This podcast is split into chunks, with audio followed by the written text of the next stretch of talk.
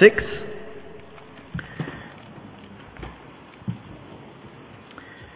Starting at verse 5, it's on page 970, Matthew's Gospel, chapter 6.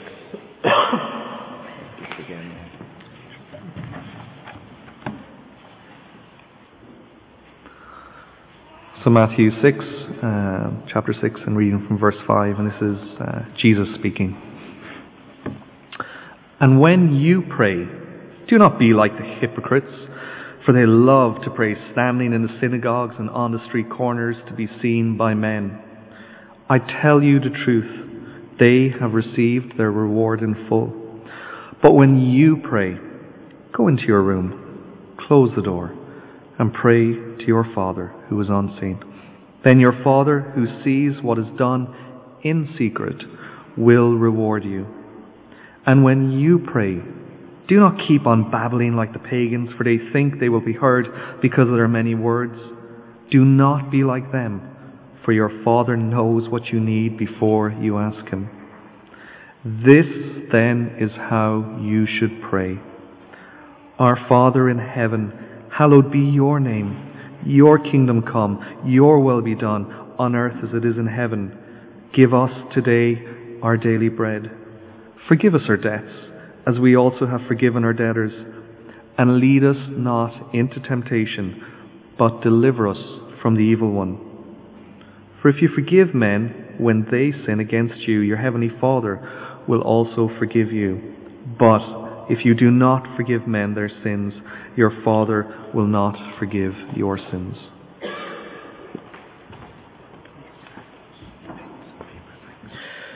Well, prayer, it seems, is one of the hardest parts of our gathering together. We not only find it difficult to pray in private, it seems that we find it more difficult to pray in public. In fact, I would say it's the thing that we most struggle with as a church when it comes to prayer. Because if we're asked to sing, well, we'll all sing together. That's not a problem. If we're asked to read, we'll all read together. But if we're asked to pray, we're pretty much silent together. Like me, we probably sit hoping that somebody else will pray, because I certainly can't. We just want somebody to say something to break that awkward, embarrassing silence. Now, I don't think we're unique in this, and it seems to be a struggle in lots of churches. We just find praying together very difficult. Every one of us finds it hard to pray. So when it does come to our open times of prayer, like the prayer time, or maybe it's communion, or in our home groups, or when we're with other people, we struggle to pray because maybe we just don't know what we should be praying for. Maybe we're afraid of saying the wrong things and getting our words round the wrong way. Maybe we're wondering what others will think of what I'm saying. Perhaps we even feel too much of a failure to pray. I can't talk to God. Look at the way my life was. And I think these are all normal things that we all struggle with when it comes to public prayer and also private prayer. But you say, why are you going on about public prayer? Did Jesus not tell us that we were to pray in private? Look at verse 6. He says, when you pray, go into your room, close the door, and pray to your Father who is unseen. Then your Father who sees what is done in secret will reward you. Well, there's a fair point, isn't it? Seems like we're to pray in private. But I don't think it's actually ruling out public praying. In fact, Jesus has been addressing those who are in the synagogue in verse 5.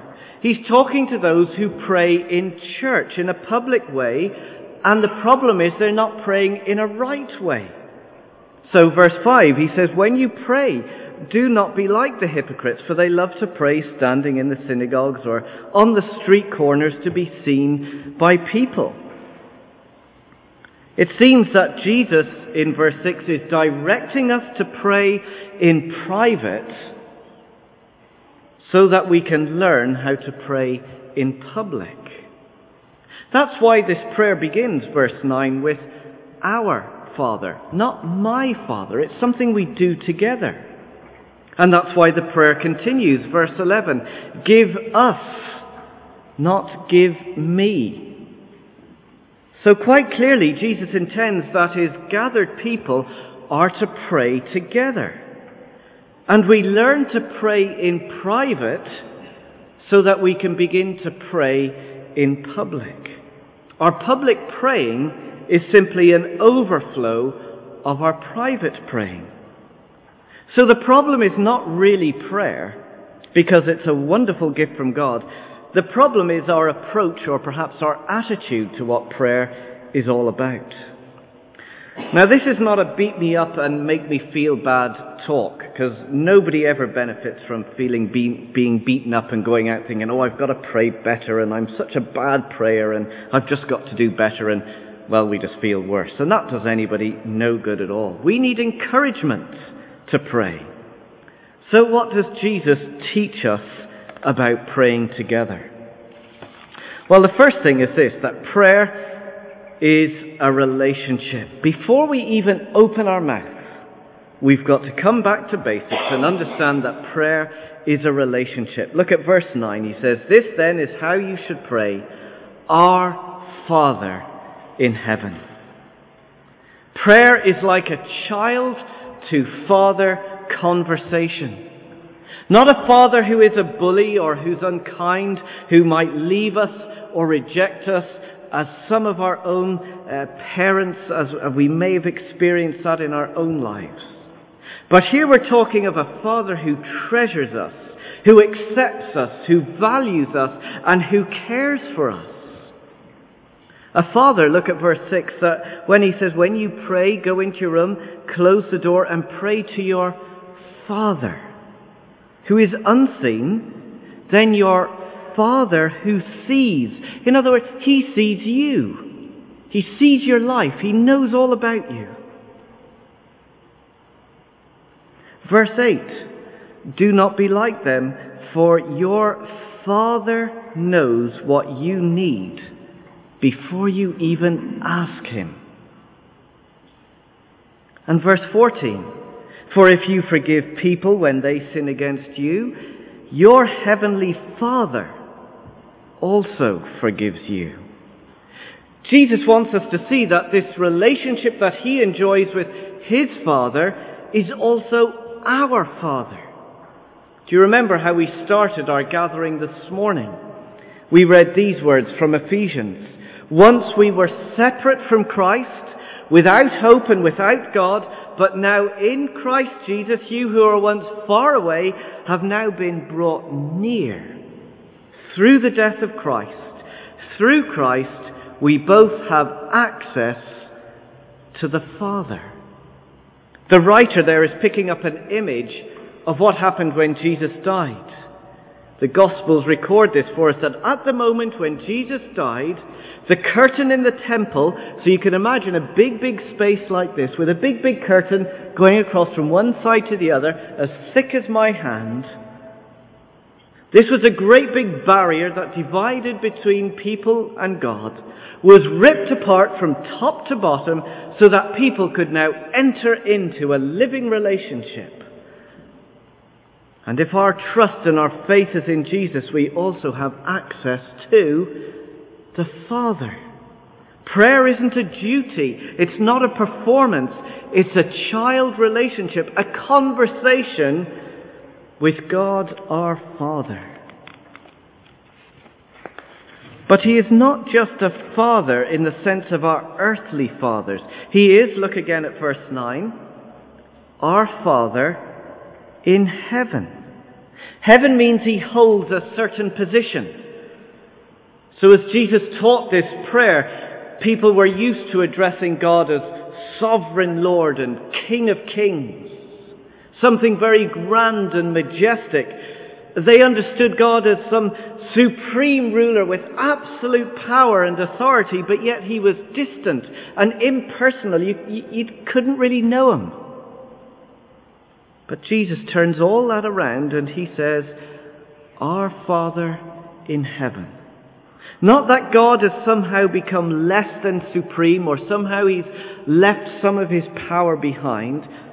No, he's so much more than that. He is our great King. He is sovereign.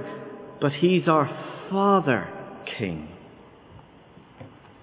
You may be familiar with this picture up on the screen. Two people. John F. Kennedy sitting at his desk and John Jr. playing underneath. Now, putting politics aside, if we were just to look at JFK, we see a past president of America at his desk in the Oval Office in the White House.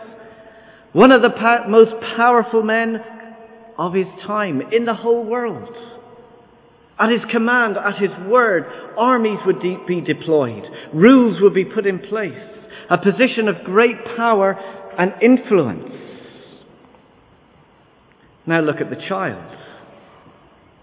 There he is, playing hide and seek, discovering the secret door, which became famous in the Da Vinci Code, if you remember. He's just a kid, playing around, enjoying himself. To him, this is his home. It's not the control room of power. Now put the two images together. Here we have a president with great authority, but he's also a father. Here we have a child at home who's playing, but he's also in the Oval Office, in the White House. A child in a relationship with a father president. How much more is our relationship with our Father King, the King who doesn't dwell in an Oval Office, the King of the universe, who rules the world with all its peoples, the King who speaks and creation comes into existence, who speaks and things happen. This is our God. A God, a King who deserves our respect and demands our obedience, not just of a few people, but the entire population of the world. A King who gave up his life, not just for a few years, but sacrificed his life on the cross for us so that we can know him as Father, so that we can enjoy an intimate and personal relationship with God. You see, our prayer life is a reflection of our relationship with our Father. And at times, perhaps, that relationship can seem quite dysfunctional, almost like our own human relationships. Somehow strained and distant, and although they're our Father, we kind of don't know what to say to them, and when we're in the same room, it's just kind of like silence. And it's all very distant. But to see afresh that we are encouraged to come and talk to our Father in heaven should only help restore and to renew that wonderful relationship. So prayer is a relationship to our Father King, but how do we pray? What way do we come to our Father? Well, prayer is not about performance. It's all about grace. It's living out the grace of that relationship. And I think there are two ways pointed out here that we can come to our Father. The first one is that we should come messy. Doesn't mean to say that we come in messy old clothes. You can if you want. But it's more about our messy lives inside. Look at verse 5. When you pray, do not be like the hypocrites, for they love to pray standing in the church and on the street corners to be seen by people. You know, a hypocrite literally means actor. In those days, in the Greek theatre, people would wear a mask, just a simple little mask on their face as part of their performance. It helped them to take on the identity of the character they were playing. They were simply called hypocrites, the Hollywood actors of the time, but without the big wage packets. Now Jesus is saying we need to be careful that that when we pray, we don't become actors. that we don't put on a performance or give the appearance that we are someone other than we really are. The hypocrites in the synagogue are the people in church who put on a mask by their words to hide their true self. They say things that give an appearance that they are someone other than what they actually are. And let's be honest, we can all be hypocrites in that way. And what comes of those kind of prayers? Well, look at the rest of verse 5. I tell you the truth, they have received their reward in full. The only answer we get from that kind of praying is the recognition of others. We go home with the reward that we've actually tricked everybody into thinking that we're someone than we really are. We've just tricked people. That's our only reward, our only answer. No, when we pray in public, we're not praying so that others begin to think of us in a certain way.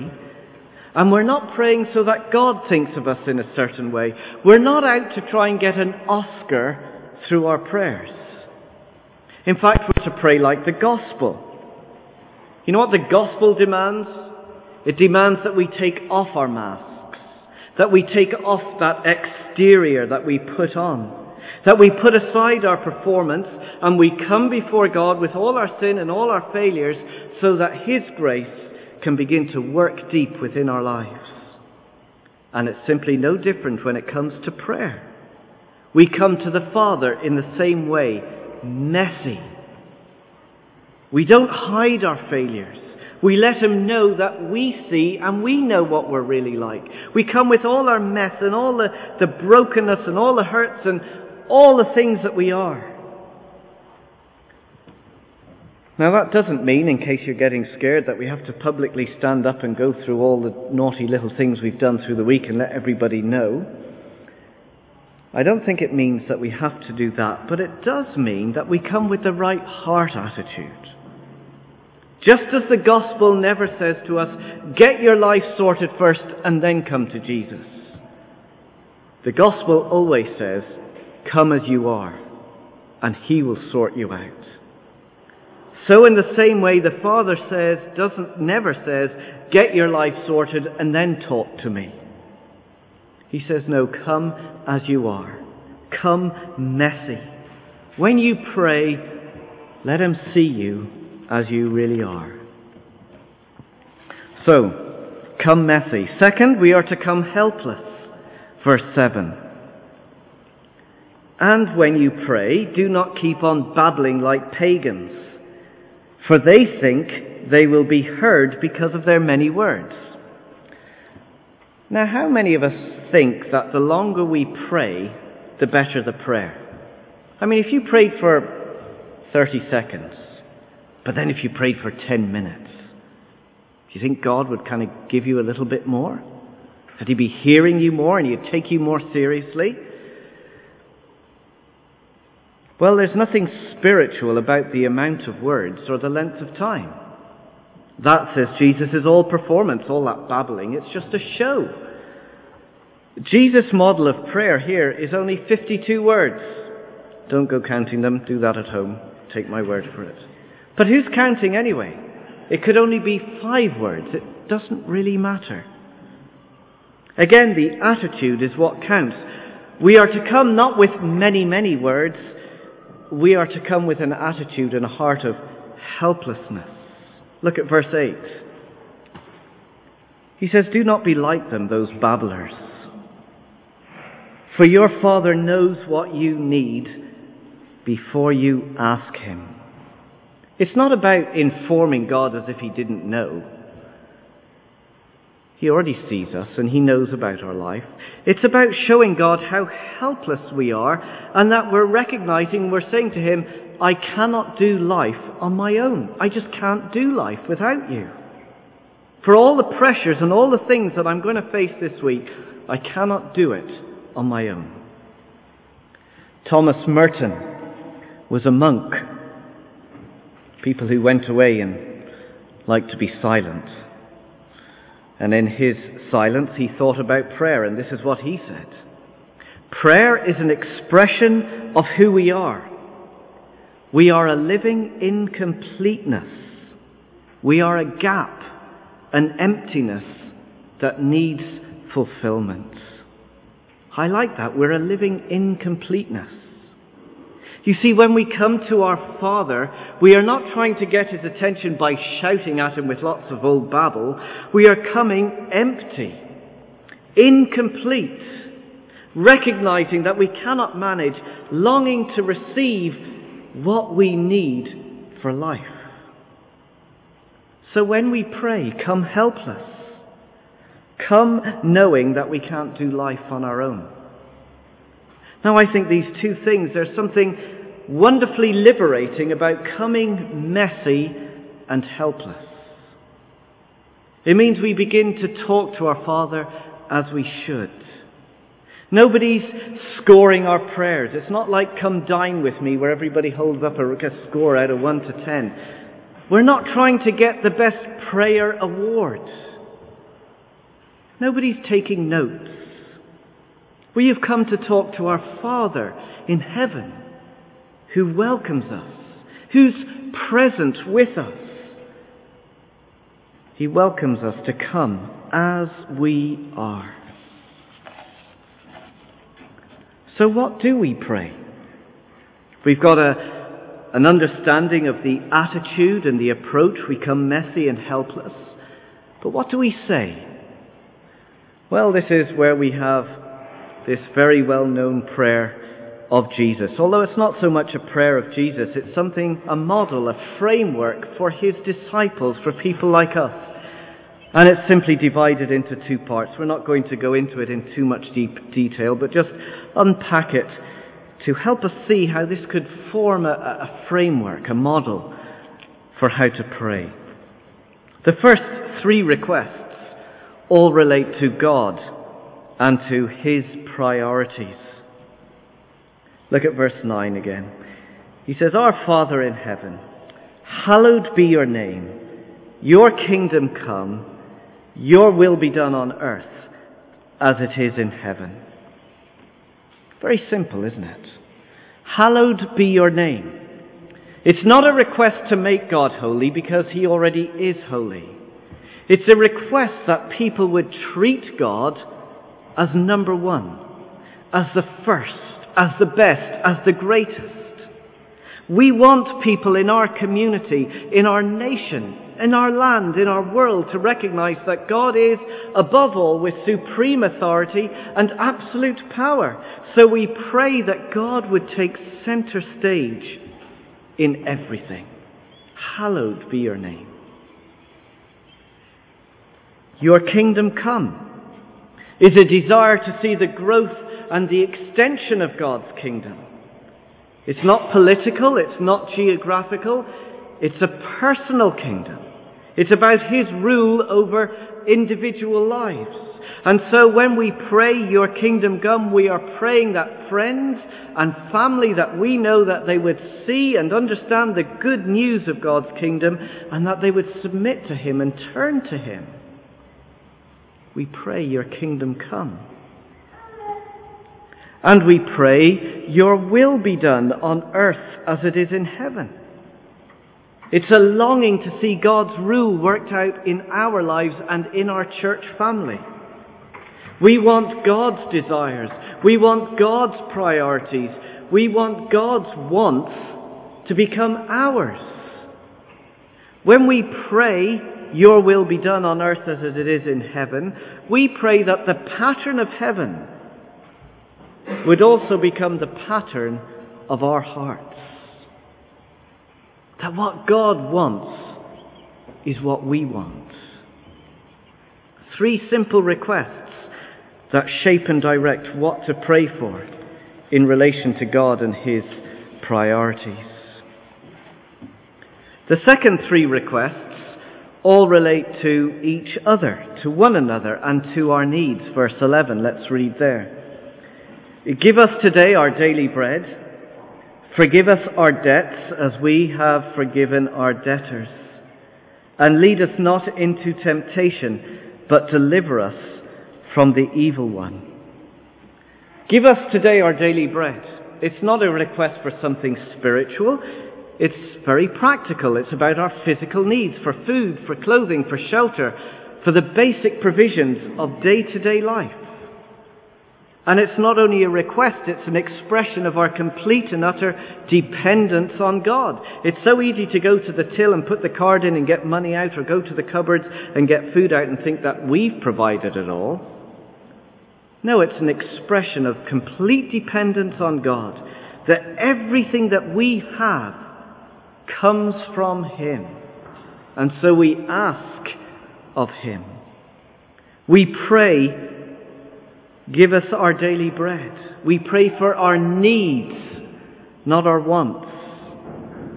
We pray for our necessities, not our luxuries. We pray for today. Give us today, not for tomorrow, for today.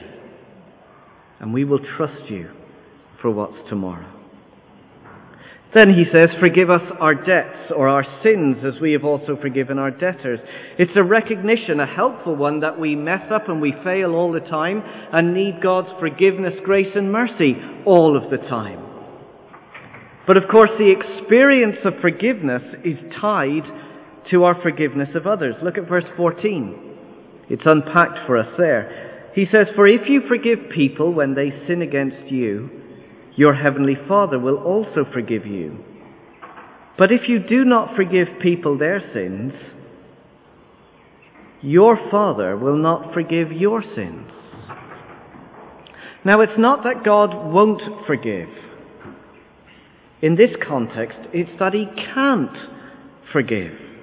You see, if we come to our Father with open hands, expecting to receive grace and mercy for all the things that we've messed up on, but yet then we turn away from God and we clench our fists and we hold back the forgiveness to those who have wronged us, there's something not quite right. The sign that we genuinely desire God's forgiveness is seen in our genuine desire to forgive others. And so we pray to be forgiven. And lead us not into temptation, but deliver us from the evil one. Again, it's not a request that God would stop leading us into temptation. He doesn't do that. Rather, this is a prayer that He would keep us following in the way of Christ. It's a prayer that Jesus would satisfy us, that He would fill us, and that we wouldn't be people who go looking to someone else or something else for our joy and our contentment. We pray to be free from the devil's snares and that we would be satisfied ultimately in Christ, that all that He has to offer is sufficient. So again, three simple requests that shape and direct what to pray for in relation to one another and our needs. So, prayer is hard, isn't it? It's a struggle. We all find it difficult. But prayer is also a relationship with our Father King, who invites us to come messy and helpless, to seek His priorities and to receive all of our needs. We've been invited to pray by our Father, and so we can begin the conversation to pray for our church using the new sheet. Inside in the new sheet we put prayers that you can be praying for people and situations. We've been talking to each other over tea and coffee. We maybe didn't ask them, what can I pray for? But you probably found out something about their doing or have done, and you can remember that and pray that for that person. We can pray that God's kingdom will grow as we seek to reach out through the Christianity Explored. And when we do come together to meet and celebrate the Lord's Supper, communion together, we can pray and give thanks to Jesus, who's actually made it possible for us to have a relationship with our Father. So let's enjoy that relationship. Let's not be thinking about who's around us, but think of our Father who knows all about us, who knows our needs, who invites us, come messy, come helpless, seek his priorities and receive all of our needs. We're going to pray together now. We're not going to sing a song, but we're going to put into action what we've been thinking about. We're going to pray together. So I'm going to ask you to turn to your new sheet. If you haven't got one, put your hand up. There's none left. There should be one on the seat or under the seat. There's people that we can be praying for, situations that we can be praying for. Now, I'm not going to be chasing anybody if you don't pray audibly. It's okay. But if you can, there are people who can, to pray together, to support each other as we pray. Let me just mention one in particular. It's mentioned there, the prayer about Chris on Wednesday night.